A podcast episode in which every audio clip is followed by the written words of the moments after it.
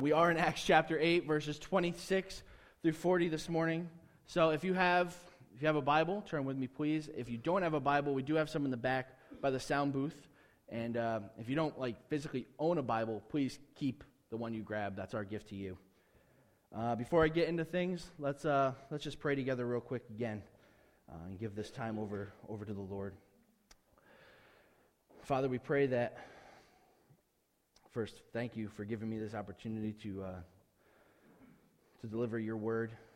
And uh, I pray that this morning, as, as I speak, uh, the words that um, resound would not be a message of my own, but would be yours. That hearts would be changed and that we would be moved towards Jesus Christ, our Lord and Savior, this morning, and that uh, you would receive all the glory and that we would receive much joy from it. We pray this in Jesus' name. Amen. All right. So we're going to be looking at Philip and the Ethiopian eunuch, um, which is a fun one. not nearly as fun as having to do a message on heaven and hell, but no, I'm just kidding.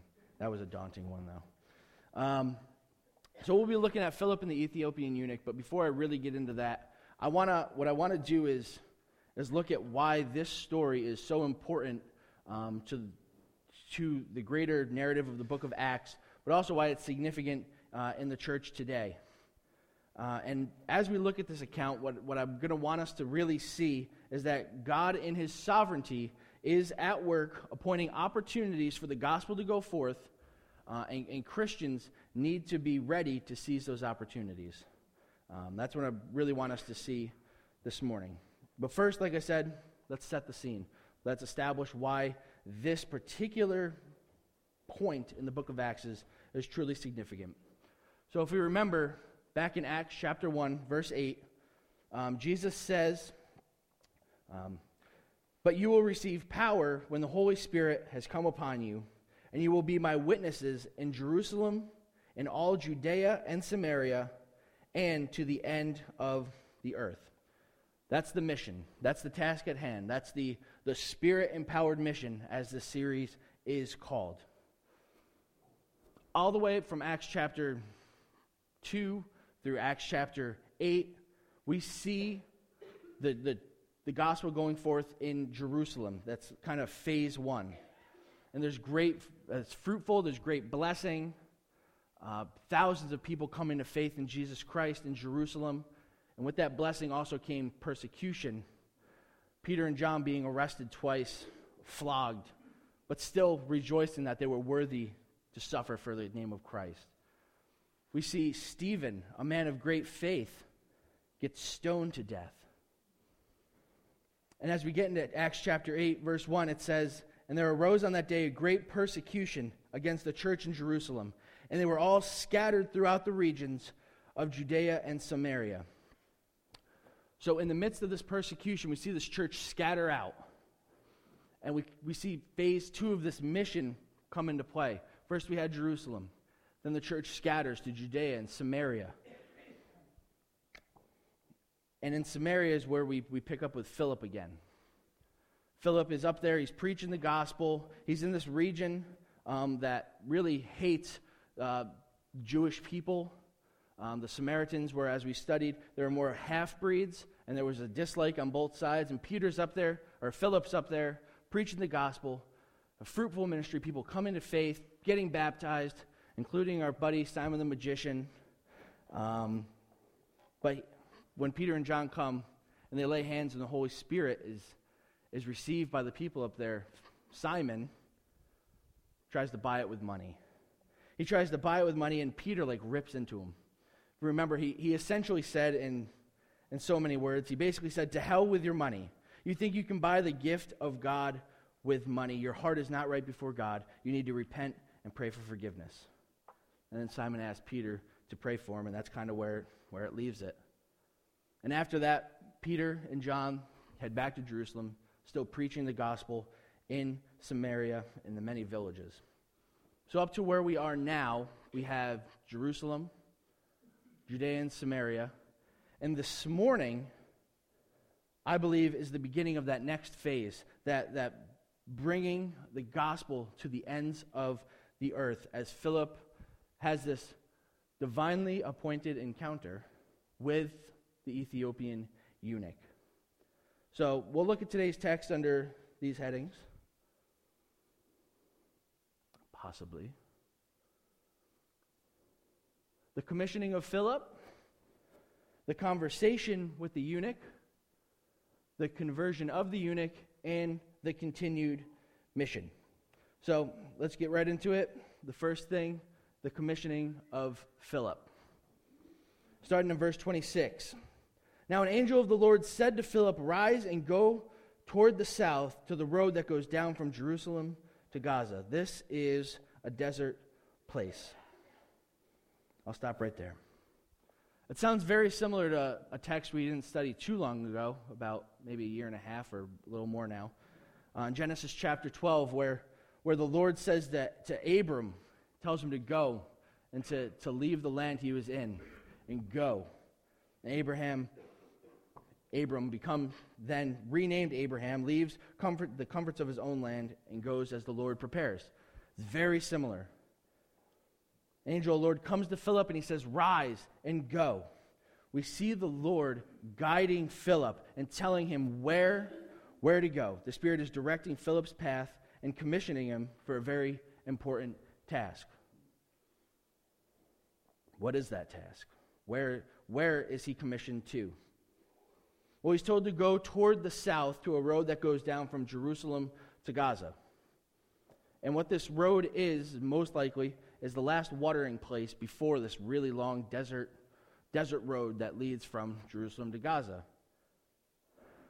And what's, what I thought was particularly interesting is the word south. Like we see that and we probably think south, like down, the opposite of north. But the word south could also mean, and if you have an ESV, it isn't a footnote. The word south, the word used there, could also mean or about noontime. So, I know it makes so much sense.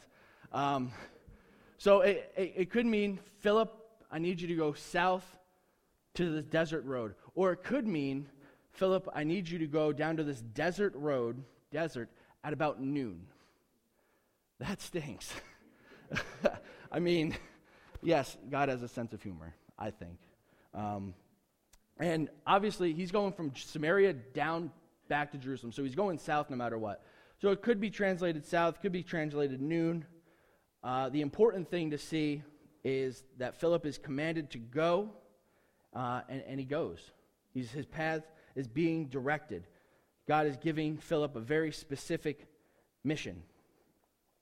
Be, before this, as we, I just kind of recapped, Philip's up in Samaria. He has this really fruitful ministry uh, where he's preaching the gospel. People are coming to faith. And then, you know, God just kind of comes, you know, knocking on his door. Philip, yeah? We need you to go down to the desert around noon. Going to have you meet someone there. Like think like think about that. Most of us, I think, at least I would be like, I I don't really want to go do that. I'm having a good I'm having a good ministry here. Why why am I going down? But instead, Philip is just like, yeah, he goes. It says, he rose and he went. Probably no questions asked. I mean, the Lord tells you to do something, you just kind of do it. Um, but that, that's a hard transition to make, I would think. But he does it. And the reason Philip is commissioned, pick it up back in verse 27.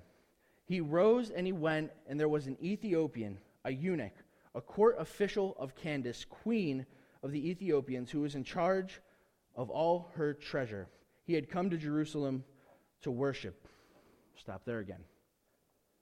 Why did Philip need to be at this place at this specific time? Because there was an Ethiopian eunuch coming through who's on his way back home from going to Jerusalem to worship.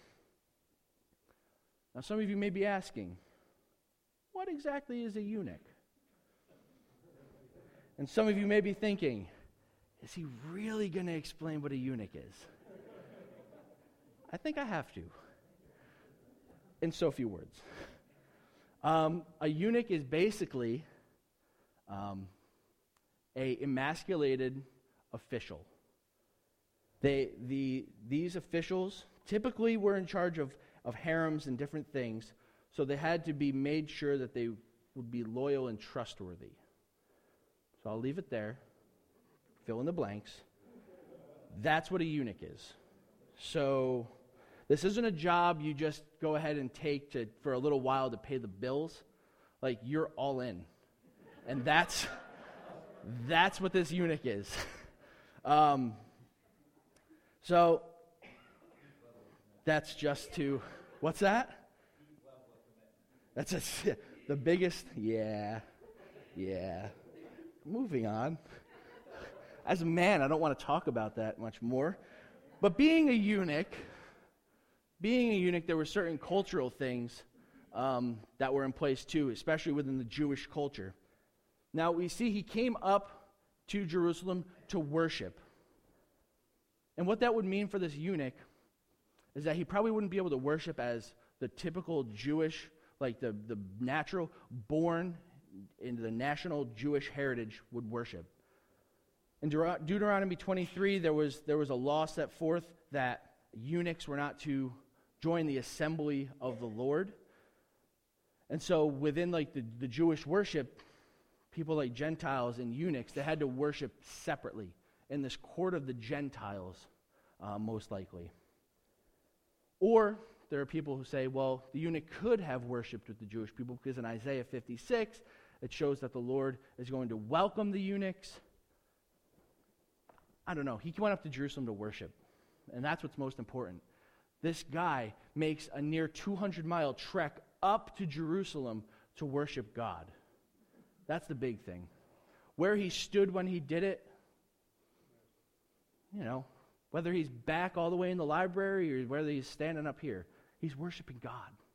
That's the important thing. He cared enough to make all that travel to worship God. And it says in verse 28 as he was returning, seated in his chariot, he was reading the prophet Isaiah. He was reading it. Back then, stuff you had to read that were scrolls were all handwritten and pretty pricey. So this guy, this, this eunuch, cared enough to travel miles to worship God. And he was also wealthy enough and decided to use his wealth for the purpose of buying a scroll of Isaiah. And so he's reading it aloud, as is the custom of the time. People read out loud. And this is where we see that next divine command to Philip. And the Holy Spirit said to Philip, Go over and join this chariot. There, there's, no, there's absolutely no question that Philip was placed in this, in this place at this time for a specific reason. God, in his sovereignty, was appointing Philip this opportunity. And would he be prepared to seize it? Yeah. Pick it up, verse 30. The conversation with the eunuch. So Philip ran to him and heard him reading Isaiah the prophet and asked, Do you understand what you are reading? And he said, that being the eunuch, How can I unless someone guides me? And he invited Philip to come up and sit down with him. So the Spirit leads him to this place to begin with. And then the Spirit tells him to go and run up to this chariot. Like, it's not just like a eunuch traveling by himself. This is an official of, of the queen. He's probably traveling with a caravan of people, or at least a couple people within the chariot he's in. Um, not that they were like super spacious, it is a chariot, but.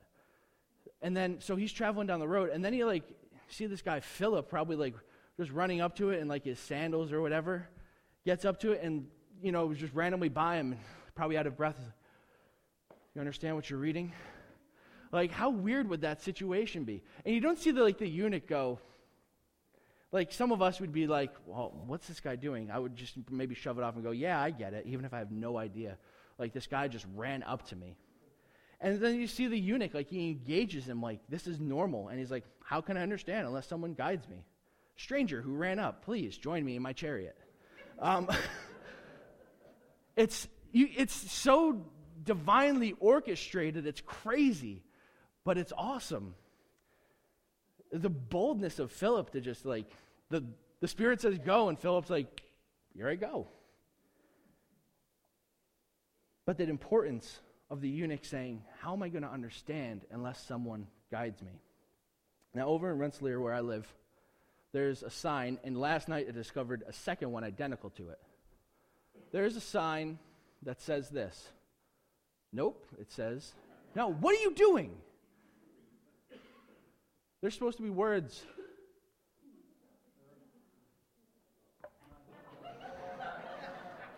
There's something about this PowerPoint program that hates me. Okay, there are words up there. And what those words say is the sign says, Happy New Year, read the New Testament, enjoy your new life, and it's signed Jesus. I'm just going to give it one more. Yeah, it's, done. Okay. So that sign says, Happy New Year, read the New Testament, enjoy your new life, signed Jesus. Um, first of all, I, I think I would have noticed that in the Bible if Jesus had said it. So Jesus didn't say that. And secondly, um, we've seen this statistic over and over and over and over again. We live in a region where we're number two in least Bible mindedness. That's not the good second place, that's a bad second place. We're first place in being a post Christian area, like number one in the whole United States.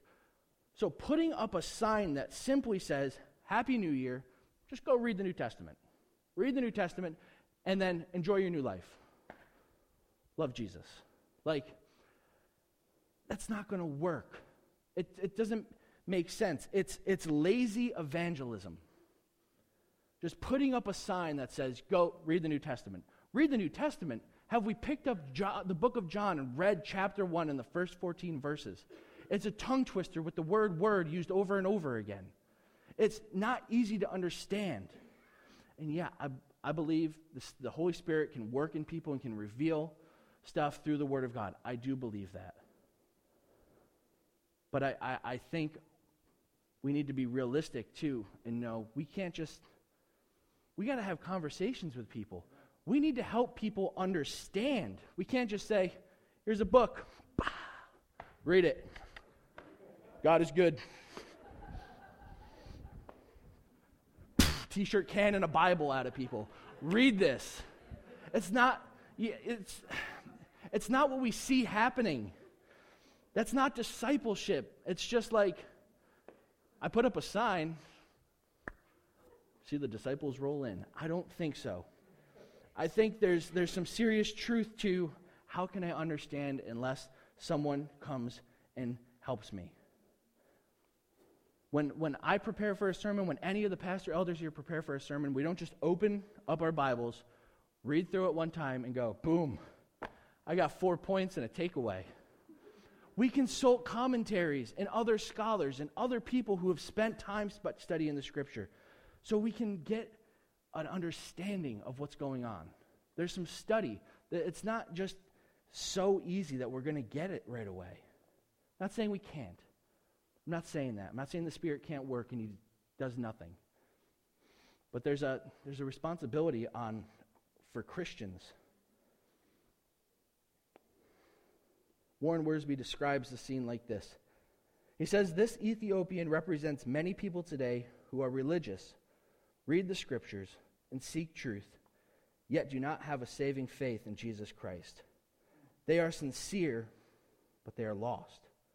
They need someone to show them the way. Are we prepared to help people understand? It's a challenging quote. Are we prepared to help people understand? Philip was prepared. He just went for it. You understand what you're reading? No. All right, well, there we go. In your chariot. Let's sit down and have Bible study. Let's look at their conversation. So Philip is invited into this chariot. Me go back one. And the eunuch is reading this passage from Isaiah, which says, Like a sheep he was led to slaughter, like a lamb before its shearer is silent, so he opens not his mouth. In his humiliation, justice was de- denied him. Who can describe his generation? For his life is taken away from the earth. Man, what a perfect passage to like have open as Philip runs up and says, Do you get it? What a perfect passage. This, this prophecy of the suffering servant pointing directly to Jesus Christ.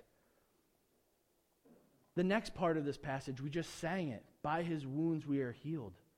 There's all this pointing to Jesus. And this guy's rolling down the road reading it. And Philip comes across him. What a conversation starting point. To where he can say, Jesus, he's the one who came to earth. He lived the perfect life, right? Sinless. But like a lamb led off the slaughter, he was put to the cross.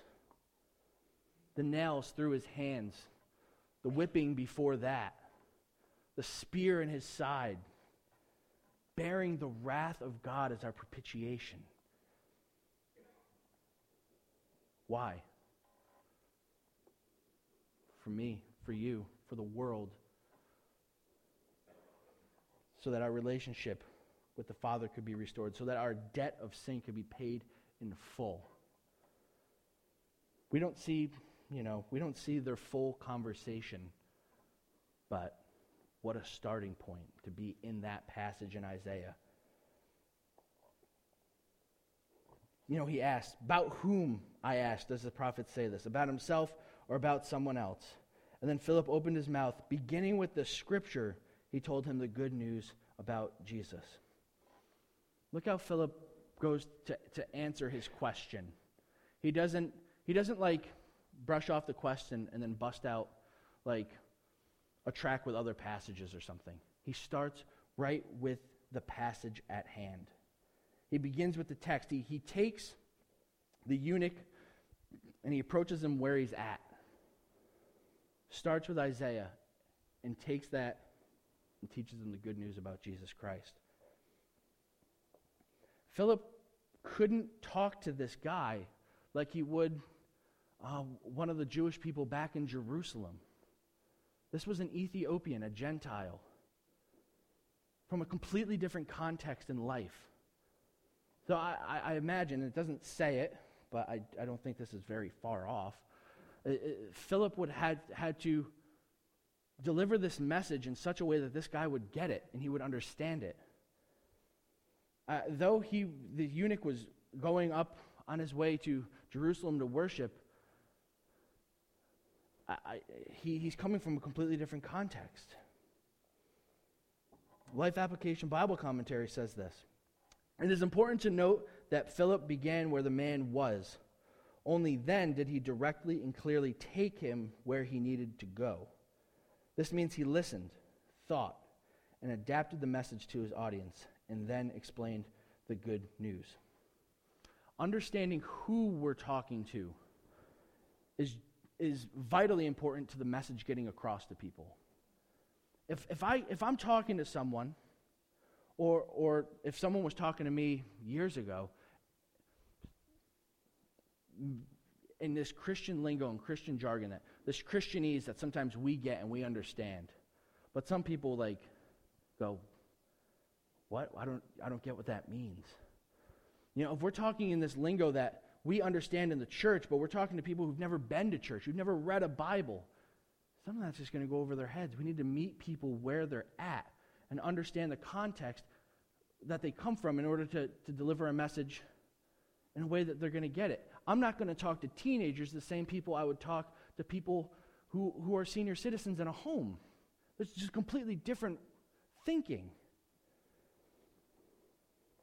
I'm not going to talk to a room full of adults like I would necessarily a room of teenagers. There's a different context.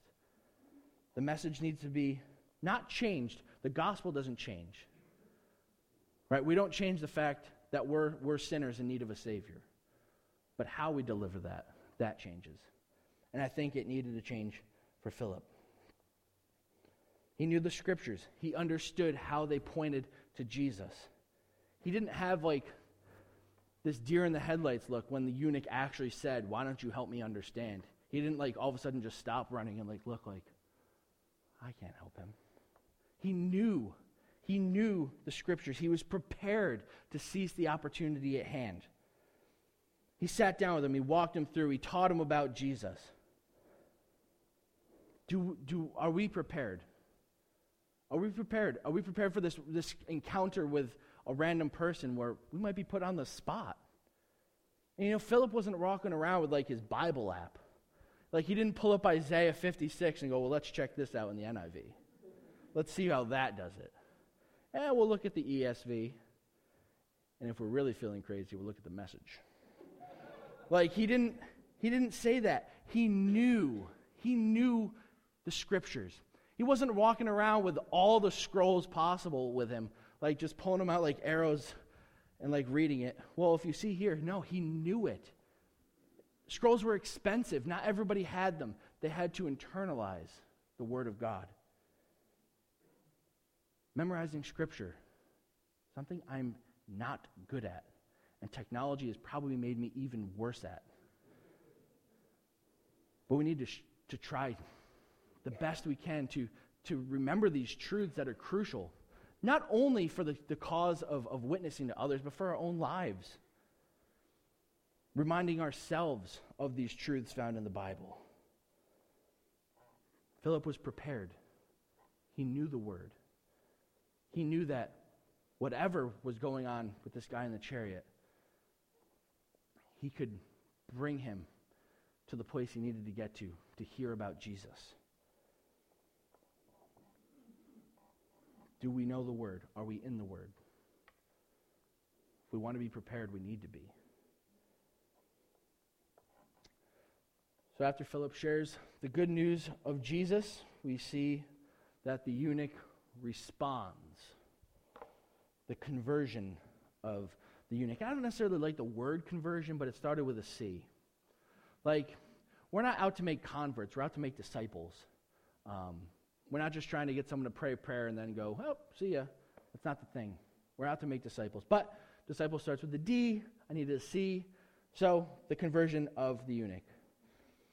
Um, so it says, as they were going along the road, they came to some water.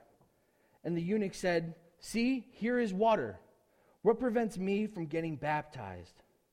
And he commanded the chariot to stop. And they both went down into the water, Philip and the eunuch, and he baptized him. And before I go any further, how many of you guys noticed something a little funky about this section? Okay. Well, if, if you look, if you have an ESV or an NIV or an NLT, you'll see verse 36 words and then verse 38. Where's 37? Ah, I will tell you. Um, for, for those of you who have a Bible where 37's gone, uh, it's not gone, it's just on the bottom of your page in a footnote. For some of you have probably like an uh, NASB, um, 37's there, but there's usually probably some brackets around it or a mark pointing to a footnote. And it's a little weird, but the, the reason for this is because verse 37 uh, is, is a later addition. Uh, it, it wasn't in the early manuscripts. They couldn't find it in the early manuscripts. So it appears to be something that was added later by a scribe. So in verse 36, when the eunuch asks, What prevents me from getting baptized? Verse 37 is that response from Philip. And he says, If you believe with all your heart, you may. And the eunuch replied, I believe that Jesus Christ is the Son of God. So apparently, sometime down the line, uh, a, a, scribe, I don't know when, was reading this, and he thought, there's got to be some response there. There's got to there's got to be something. And so he, he added it, and then people later on said, wait a minute, this isn't in any of the early manuscripts. We'll just put it at the bottom. There's nothing unbiblical with the response, right? Where we need to believe um, that Jesus Christ is the Son of God. That is what it means to put our faith in Him, to make Him Lord of our life. That's necessary. Um, but the, the fact is, it wasn't in the early manuscripts. We can't just like leave it alone and like be like, yeah, that was there. It's all good. Just read 37. Like, no, you got to make a note of it. So that's why it's gone. Um, it's certainly nothing to like be like, that's heretical. No, it's good. It's necessary. It's, it's something that even today You know, when you see a baptism, there's the question, you know, ha- have you put your faith in Jesus Christ as a Son of God? Like, that is, that is a normal thing. And uh, so that explains 37. I'm not going to hang on that too much longer. So we don't know exactly what Philip said to the eunuch, um, but what we do know is that the eunuch is told the good news of Jesus and he responds to it. And he wants to be baptized. So I'm going to go ahead and assume that in this conversation, Philip told him about Jesus, and then Philip told him that, okay, as a result of putting your faith, and your trust in Jesus Christ, there is now this obedience to be baptized. Um, I don't think the eunuch just all of a sudden knew, like, oh, Isaiah 56, Jesus Christ, water! No, I think Philip probably told him that baptism is it's that next step in obedience. So this guy's fired up. He's getting ready to be baptized. And so we see the eunuch like stop the chariot right then and there. And him and Philip, they go down to the water, and the eunuch is baptized. And the Greek word that we see for baptized is that one we see all over the New Testament, baptizo, which means a literal submersion into water and up out of the water. That consistent New Testament example of what baptism is. So I'm going to go ahead and say, just to, to maintain that consistency, this eunuch was baptized by going in the water and coming up out of the water the same way we do it when we do it here. Um, we believe the, that's the example given, and uh, that's what baptism, the word baptizo literally means. Um, so I don't, you know, we've, we've heard it. I don't want to hang on that too long, but I do want to make sure I don't leave that just out there. Um, and again, the really big, the really important thing is, is that, that the eunuch hears the good news and he responds joyfully and emphatically. When the gospel is proclaimed, there's got to be a response. There is going to be, regardless. Sometimes that response is rejection. Sometimes the word of God is preached, the gospel is given, and people are like, no. No, I don't want that. I don't want anything to do with that. Sometimes that's the response. And then sometimes the response is just complete and utter acceptance and surrender of who Jesus is. Where are you at this morning? I know there's a lot of people who live on the fence. You'll ask them, well, what do you believe? I don't know. A part of me believes in Christ. A part of me wants nothing to do with him. And there's this just being on the fence. Where are you at this morning? If, you, if you're here this morning and, and you're on the fence, what's, what's keeping you from surrendering to Jesus? We can't stay on that fence forever. There's, there's going to come a time when we're going to fall one way or the other way. And I, I, I pray that the Holy Spirit this morning would, would work in the hearts of, of those here, um, those of you here this morning who just aren't sure. And just as this eunuch asked, What prevents me from getting baptized? I'm going to ask you, what, what is keeping you from just surrendering your sin, your life to Jesus Christ? What keeps you from giving everything to Him?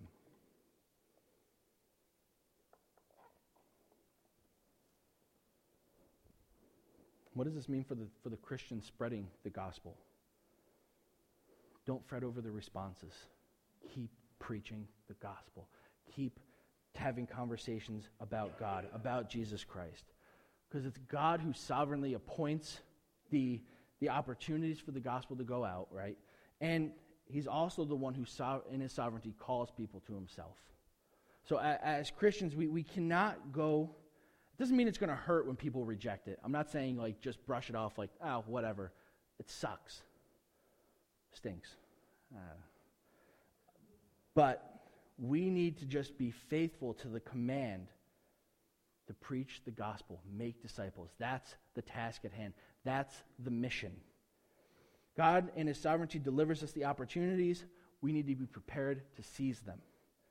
And if we're faithful and consistent in doing that, God will take care of the rest. God will take care of the rest. It's not on us. You know, it's not my job this morning to make you respond to the message. I'm just the mailman. God's going to do the work in everyone's heart, in my heart. Let's move on to the last and final point the continued mission. And when they came up out of the water, the Spirit of the Lord carried Philip away. And the eunuch saw him no more and went on his way rejoicing. But Philip found himself at Azotus, and as he passed through, he preached the gospel to all the towns until he came to Caesarea. So, eunuch and the Philip, eunuch, the eunuch and Philip, um, part ways in probably one of the most eventful ways you could think of. As soon as they come up out of the water, it says Philip is carried away by the Spirit. What?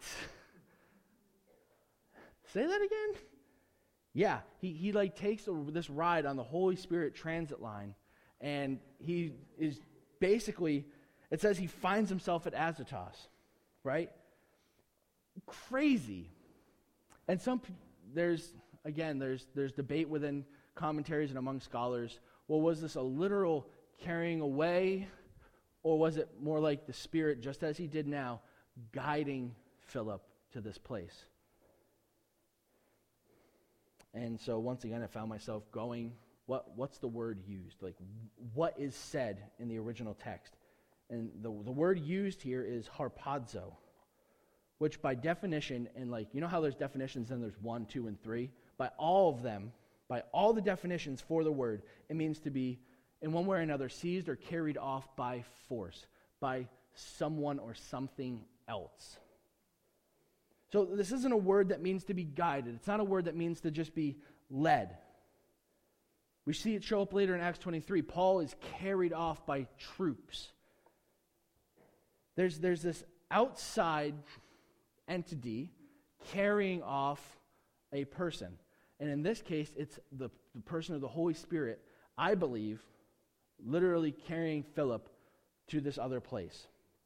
I mean, Think about it. We've seen some pretty miraculous stuff happen already. Like, why would transportation be like, no, that's too far? We've just took things too far here. People brought back from the dead. But no, we can't. Philip can't be transported. I think the Holy Spirit can.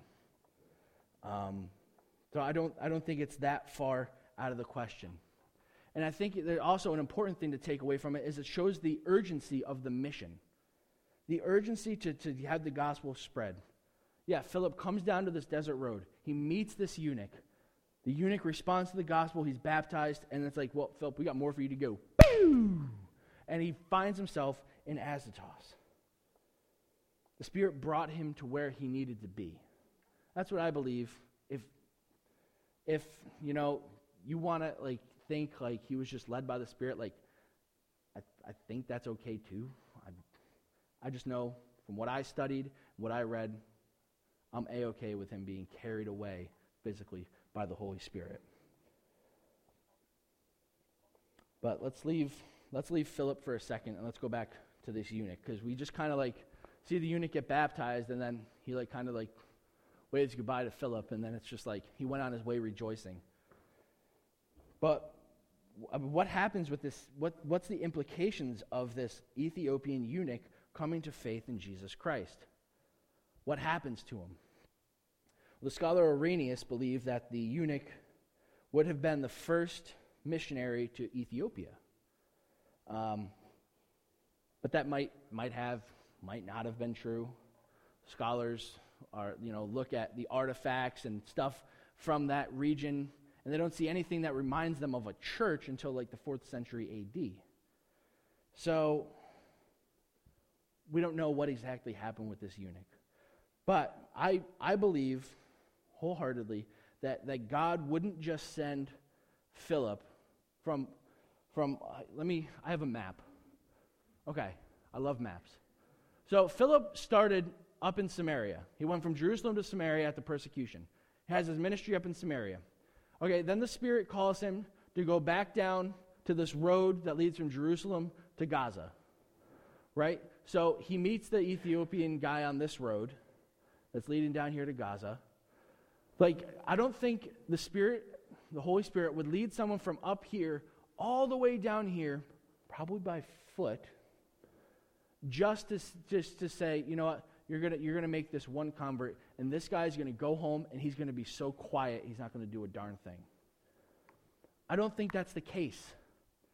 This guy was an official to the queen. He had influence, he had money, he had a, certain power in Ethiopia. I, I, I believe that, that God brought Philip to this eunuch to see that gospel go southward to Ethiopia. What, I mean, what a person to do it, an, an official in the court of the queen. Like, it's, it just makes sense to me all throughout the New Testament, when we see people like come to faith in Jesus, they never just go around, they go back and go, I'm going to keep quiet about this. No, they are, they, like even when Jesus tells people not to tell people about him, they go back and they tell people about Jesus. That's what happens. So this Ethiopian who is overjoyed, I don't think he just went back to Ethiopia and did nothing. I think the gospel was proclaimed and people did come to faith. That's my hope. Why would he not? Why would he not? Why all this trouble for one divinely appointed encounter for the, the mission not to spread downward, the beginnings of to the ends of the earth? I believe it was, was very significant conversation, not just coincidence. There was a purpose. So after he, after the Ethiopian heads southward, we see Philip led to Azotus. And from that place, we see him leave Azotus and make his way up to Caesarea. That's a not a not a short walk. And the whole way up, the whole way up, it says he, he was preached the gospel to all the towns until he came to Caesarea.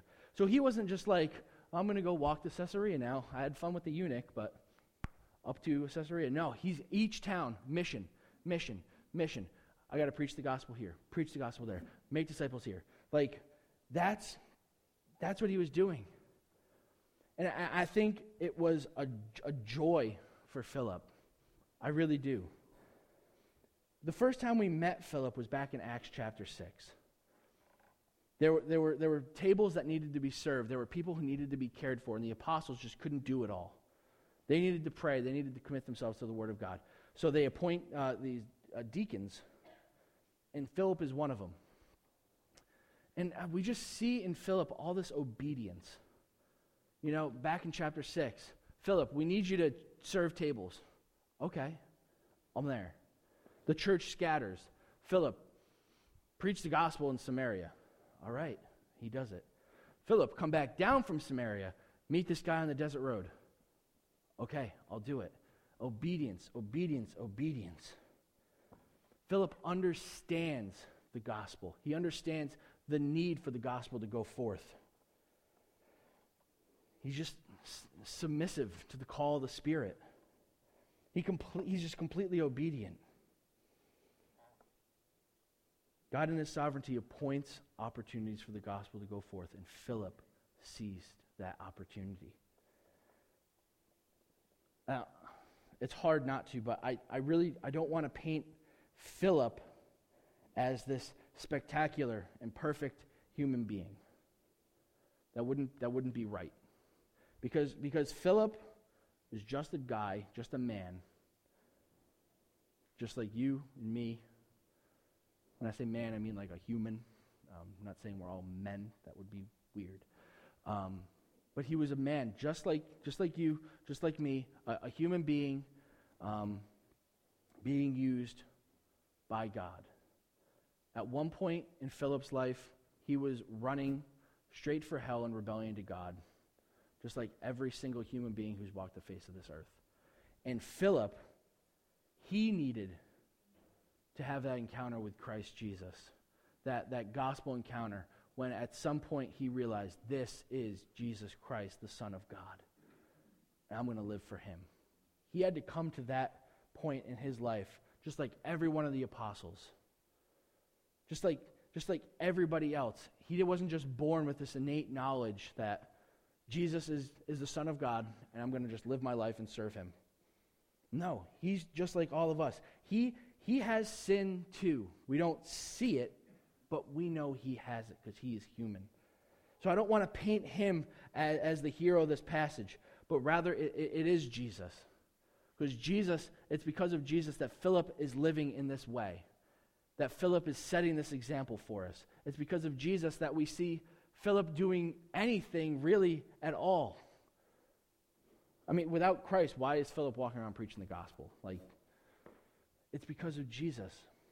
It's because of Jesus that when tables needed to be served, he humbled himself just as Jesus Christ humbled himself and went to the cross. He humbled himself. He says, Yeah, I'll serve tables. It's because of the gospel and the effect that the gospel had on his life. It's always about Jesus and not about what we do, but about what he's done in us. There's nothing Philip did, though he sets a good example for us. We see that Philip's joy is to serve Christ. I'll ask it again. Where, where are you at this morning? Uh, is your faith and your trust in, in Jesus? Is it there? Or are you rejoicing and joyfully serving because you know the, what Christ has done in your life and that he has conquered sin and death? Are we, are we on mission with him or are we running from him? Where are you at this morning? I'm going to ask the band to come up, and I'm just going to, I want to close by reading the first verse of the song we're about to sing. Uh, the song is called Jesus I Come. It was written by William Sleeper. And it, it's such a reminder of what Jesus has done and continues to do in my life and in the lives of so many people. It says, Out of my bondage, sorrow, and night, Jesus I come, Jesus I come. Into thy freedom, gladness, and light. Jesus, I come to thee. Out of my sickness and into thy health, out of my wanting and into thy wealth, out of my sin and into thyself. Jesus, I come to thee. Let's pray. Father, I pray that we would not forget how you've used the things you've, you've, you've used in our life to bring us to you. Lord, that we would not forget where we were before we realized who your Son was. That we would rejoice that we can have new life in you.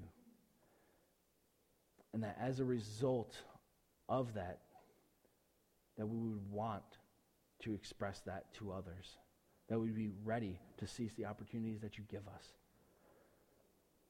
And Lord, for anyone who's here who doesn't know who Jesus Christ is, I pray that you would do a work in their heart. They would come to know Jesus Christ as the Son of God who paid the price of their sin.